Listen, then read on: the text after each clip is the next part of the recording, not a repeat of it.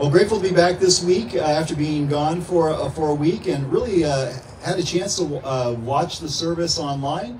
And uh, I'm grateful for Jean uh, and her words during that service, and for Ken and Southminster and the folks from here from Knox who participated in that. It was it looked like it was a lovely a lovely service and time to be together as the two congregations.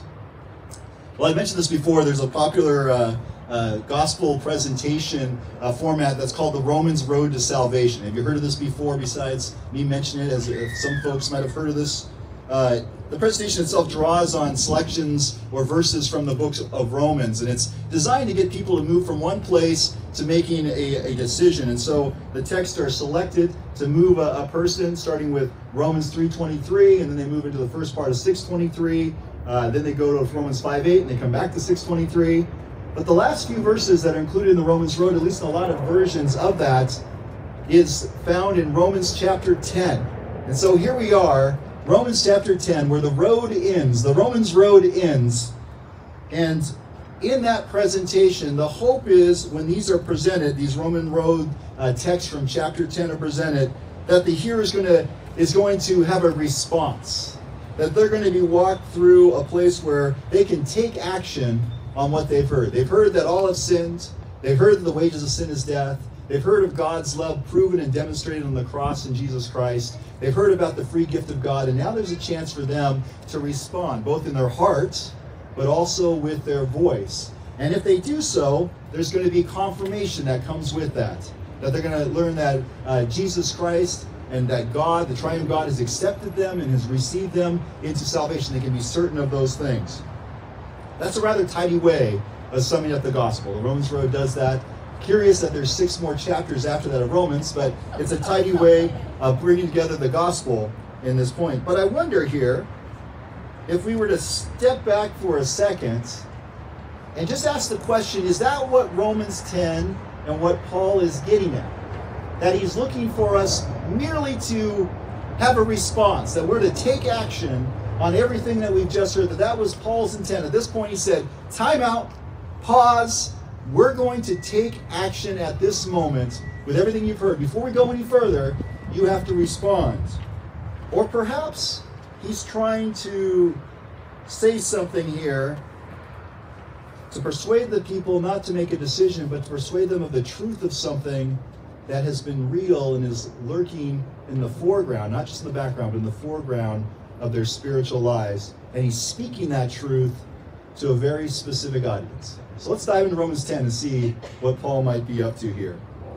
At the outset of the chapter, Paul expresses his desire and a prayer for a particular group. He says it this way in verse 1 that they may be saved.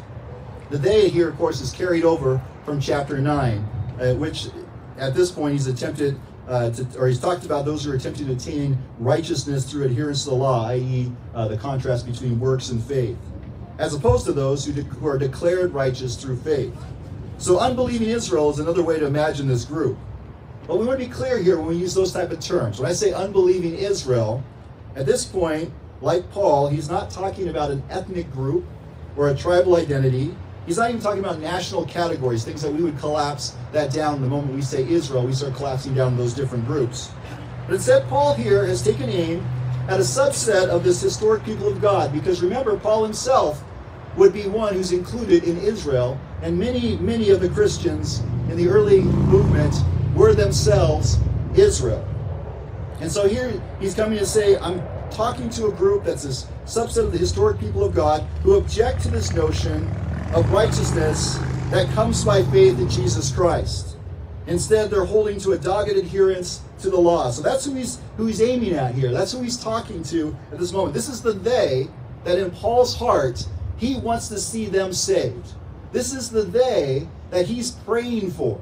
So this group, his own, we might say his countrymen, his relatives, his family, his community members, he's saying, In my heart, I desire that they know Jesus Christ. I desire that they might know the salvation that I now enjoy in Christ. There might be a lesson there for us, but we'll just pause, to keep going here.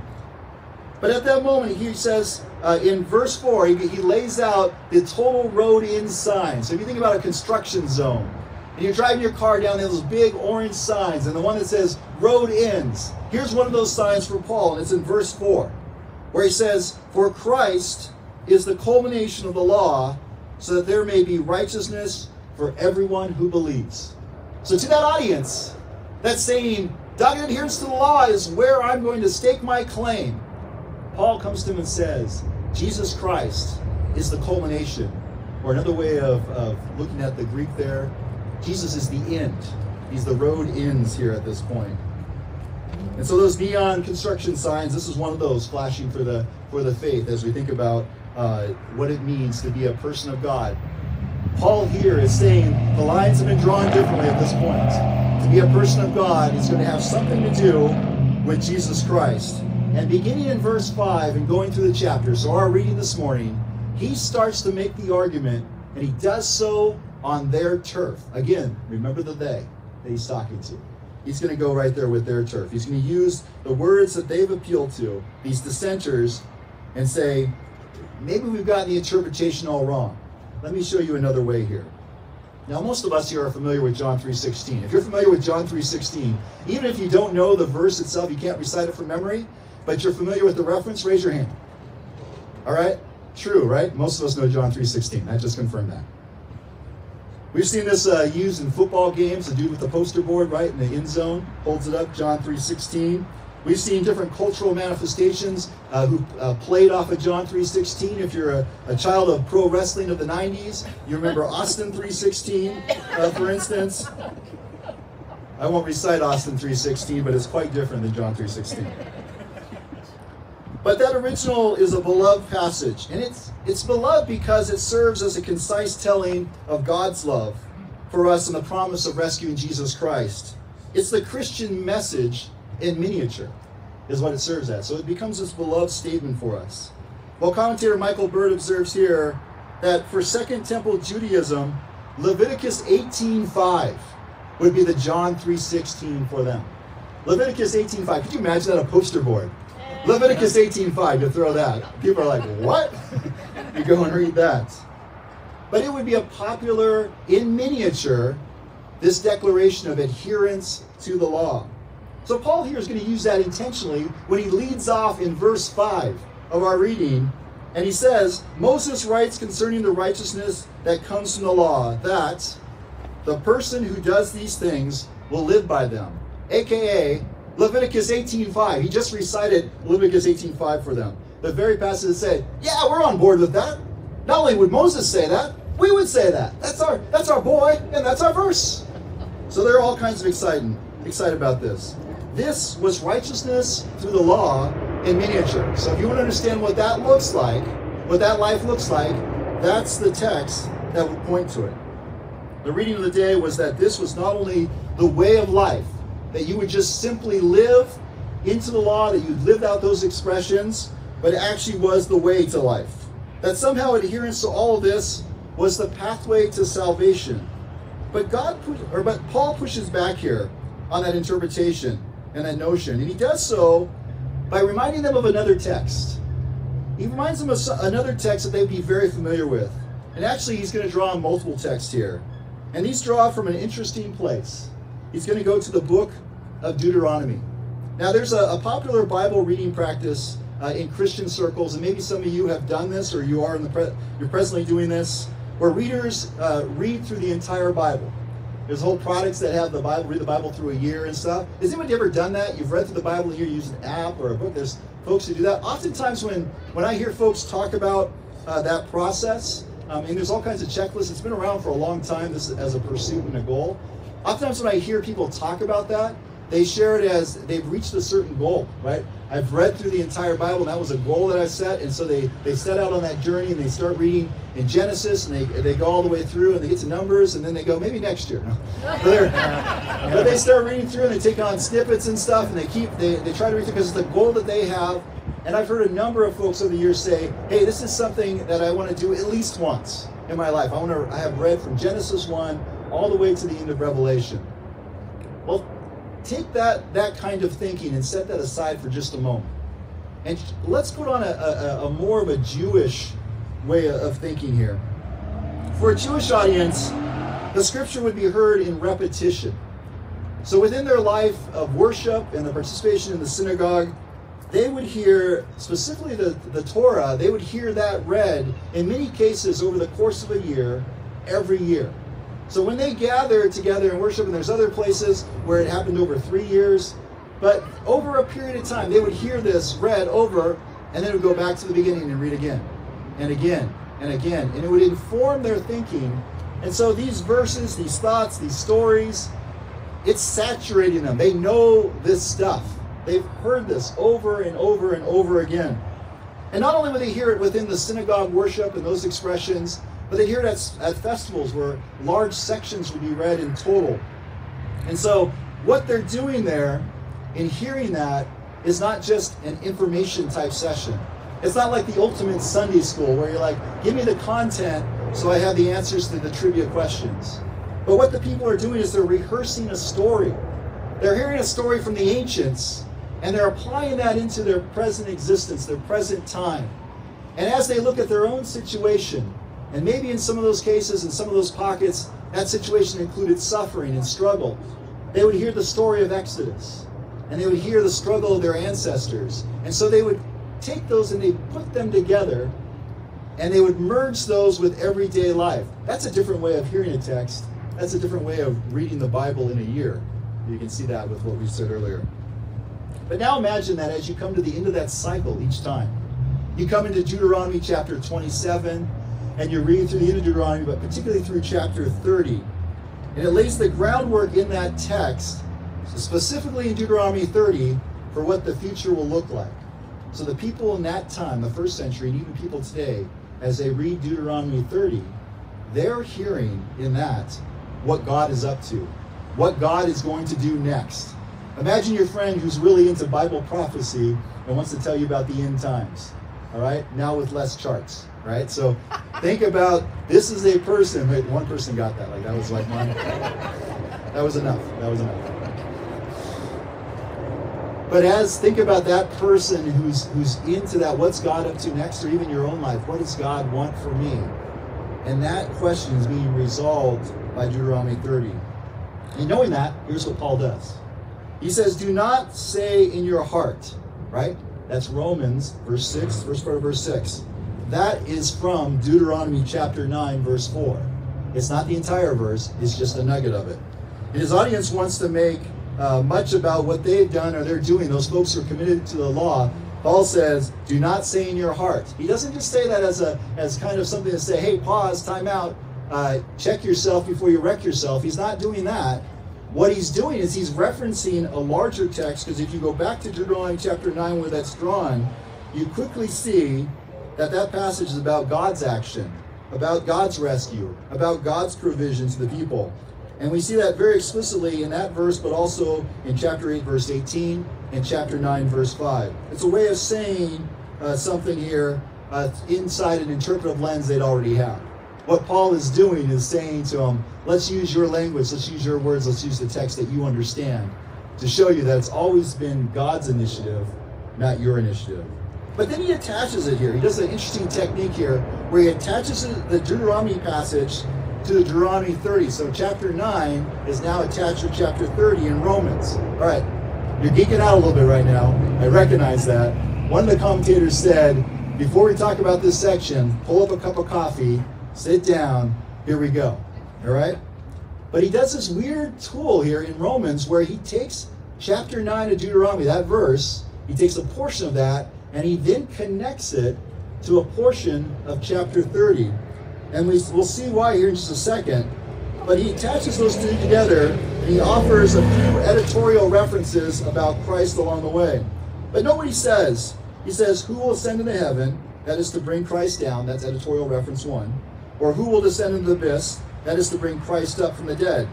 These are all coming from Deuteronomy chapter 30 with the insertion of the Christ editorial. He goes on to say, But what does it say? The word is near you, in your mouth and in your heart. Again, that's Deuteronomy 30. And Paul's now reading that with the lens of Jesus Christ as rescue, redeemer, and the one who brings renewal. It's important at this point to know that Deuteronomy 30 follows the sections that talk about blessings and curses. If you read that part of Deuteronomy, you're going to see a whole list of blessings and curses, and you're going to see what's to be enjoyed and what will befall the people related to their obedience and disobedience to the law. But then chapter 30 begins with this when all these things have happened to you, the blessings and the curses. And that's the point Paul's going to hammer on right at that moment. He's going to say, You want to say that you can keep all these things. You want to say that I'm going to go after this and this is going to be my salvation. But if you read chapter 30 of Deuteronomy, you see right from the get go that it knew, it knew that you would not be able to do that. That God knows that. That God lays out at the beginning that you're not going to be able to be faithful to those, those things. You're not going to be obedient. But God makes a provision for you. That God knows that about you, knows that about your humanity, but makes a provision for you to be able to enjoy life. Doesn't just leave you there. The presumption that the people will fail in their effort, they'll not succeed, as their popular Leviticus uh, passage assumed, and that the nation would find itself in exile. These are all things that are that are presumed here within this text, that they'd be in need of rescue. The life and prosperity that God holds out to them, that we hear in chapter 30, verse 15 of Deuteronomy, is to be found in the message that Paul, remember back to Romans 1:16, I'm not ashamed of the gospel. That that message, the one he's not ashamed of, that is the gospel, which is the power of God unto salvation. That's the message that's close to you at this point. And that's what he shares with them at this, this moment. So, what might they expect as markers here? This is an audience here that says, well, we had some assurances before of what it looked like to be the true people of God. What's my assurance now? If I don't have strict obedience to the law as an assurance that I'm going to be saved, what then demarcates me as one who is actually in God's people? That I'm one of God's own? It's a good question for the they here, but it's also a good question for us today. What assurance do I have that any of this stuff is actually coming to pass, that there's a reality to this? And Paul says, let me fill in uh, the pieces for you here. Romans chapter uh, 10, verses 9 and 10. If you confess with your mouth that Jesus is Lord and believe in your heart that God raised him from the dead, you'll be saved. For one believes with the heart, leading to righteousness, and one confesses with the mouth, leading to, salvation. That that inner work that's happening within us, the fact that you look around and say, there's people throughout the generations and even in this space who've stepped forward and said that Jesus Christ is Lord, who have believed in the resurrection of Christ, that that's not something that's that's happening by compulsion.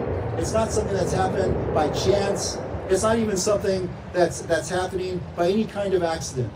But there's a spiritual reality, there's a supernatural reality here that God's presence is working in the hearts of people and has been working in the hearts of people for thousands of years now to move them to a place where in their heart they hold true the very witness and story that they've heard in Christ's resurrection.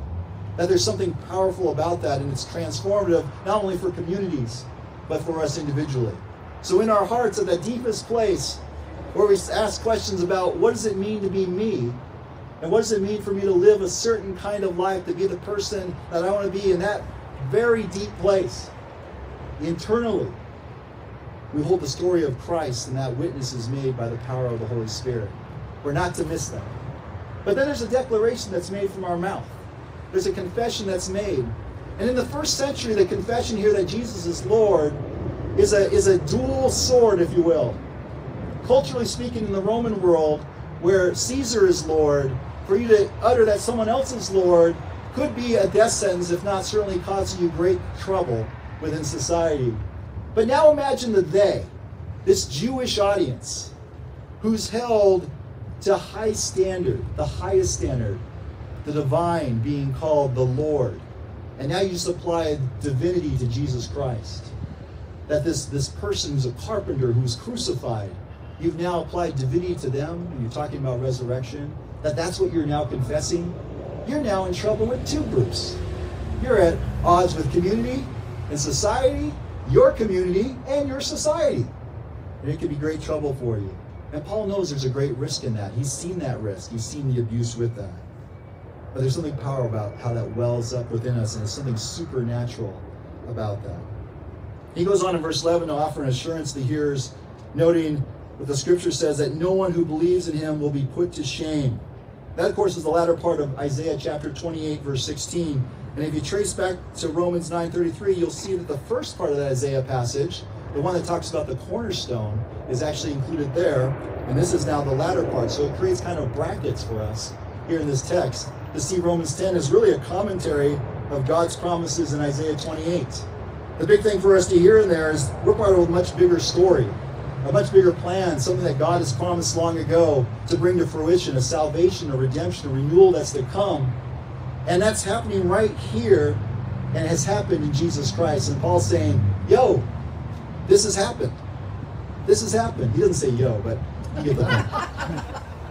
and then in verse 12, he says, God's calling together one family, one people, calling together one community, that this has been God's project all along, the work that God's doing, that Jew and Gentile be incorporated as one family under one ruler, one Lord, one Messiah. In verse 13, for everyone who calls on the name of the Lord shall be saved. That, of course, is a reference to Joel chapter 2, verse 32. And again, it highlights the trajectory of God's mission of one family. The emphasis being in there, everyone who calls. He wants his hearers to hear that, that the they here is not just them now, it's expanded and blown out. That's a much larger community. And this is what God is up to, what God has been up to all along, what He's called them to be part of. And then in verses 14 and 15, but how are they to come on one in whom they have not believed? And how are they to believe in one whom they have never heard? And how are they to hear without someone to proclaim him? And how are they to proclaim him unless they are sent, as it is written, How beautiful are the feet of those who bring good news? That, of course, is coming from Isaiah chapter 52, verse 7. Again, Paul's equating the mission, the ministry, and the work of the church here with the prophecy of Isaiah. In short order, Paul has drawn together the story of God, has drawn together in all these texts how this message of Jesus fits within that story, or better said, how it is that story. It's what God is up to, what God is doing, and what God has done. To reject that story, righteousness through faith in Jesus Christ, is not keeping of the best traditions of Scripture, but rather rejecting the teaching of Scripture altogether. And that's what Paul arrives at, and that's the end of this road. But that's not us, right? That's not us this morning. We wouldn't make that same mistake. We're not a people that are, we're more savvy, us moderns, than that. Some here might remember the early years of in-car GPS navigation. In our house, my wife received one of those Garmin GPS devices that we used uh, before smartphones. A little thing, it suctioned to the window, and we used to use that. It was an upgrade from my printed out MapQuest direction pages that I was using. And before that, my stopping at the gas station every five minutes to ask them directions. That's why they were called service stations, I think. But during that time, uh, there were frequently headlines like this one, and this is a real headline. Tourist following GPS directions drives into ocean at harbor. Yes, following GPS instructions, they ended up driving down the boat ramp and into the ocean. Fortunately, they were able to escape the vehicle and swim to safety. But it makes you wonder how someone might make such a clear error, right? How would you end up driving into the ocean? The article goes on to say that the tourist was, quote, following the GPS directions at the time and mistook the ocean for a puddle in the road. That's a really big puddle. Even wilder here is that this wasn't the first time this has happened at that same boat ramp. In fact, just one month earlier, another di- driver uh, did the same thing, reporting that they too had been following GPS directions. A representative from the Department of Land and Natural Resources, when asked if more warning signage would be added following these incidents, reveals that the blame shouldn't fall on the GPS, saying, it's really clear that it is a ramp and it leads directly into the water. good things, though. Good thing those are in the past, right? Good thing that's like 20 years ago. Sorry to say that article's from May. and the drivers drove in in the months of April and May of 2023. Driving into the ocean. Perhaps better technology doesn't always equate to better living. Being a modern doesn't make us immune to the same issues that the ancients contended with, the same problems and misunderstandings that they had. When entrance and reception into the Christian community, into the people of God, is on the basis of something other than faith in Jesus Christ, say a morality test, for instance, just to draw one from the air. We've misunderstood Paul in Romans chapter 10. We've missed the statement there. When entrance or reception is limited to a certain type of person, their ethnicity and their language, their socioeconomic status, their political position, their general look. They don't look the part. They don't look the role. We've misunderstood Paul in Romans chapter 10. That God's story, God's salvation is being extended to all people, to all nations. That this message goes out proclaim good news to humanity, of whom we're part, but we're not the whole or the total. We should not make the same mistake in our own generation, in our own day. I dare say that the message that commends these kinds of limitations is not a word that brings life and hope and renewal. But how beautiful, how beautiful are the feet of those who bring good news, as Isaiah prophesied. May we as a congregation, each one of us as individuals, inhabit those kind of feet. May we bring good news in our generation this day and forever. Amen. Friends, let us pray together. Lord, we thank you for your love on this day and what a rich love that is, how deep that love, the love that permeates not only our activities and our actions with one another, but one that goes deep and resides within our very being. That you are transforming us on the inside and the outside. That in our hearts, that witness of faith and belief comes as a gift from you. So, Lord, this morning I pray that for us as a people, as we trust you and love you, pray, Lord, that you would help us to contend with the challenges of our day, knowing that you are contending for us. For any who are gathered here this morning or hear these words from Paul and they, they're striking them as new, we pray, Lord, that this place would be a place of beginnings. That where the road ends here in Jesus Christ might begin a much longer journey for life in you.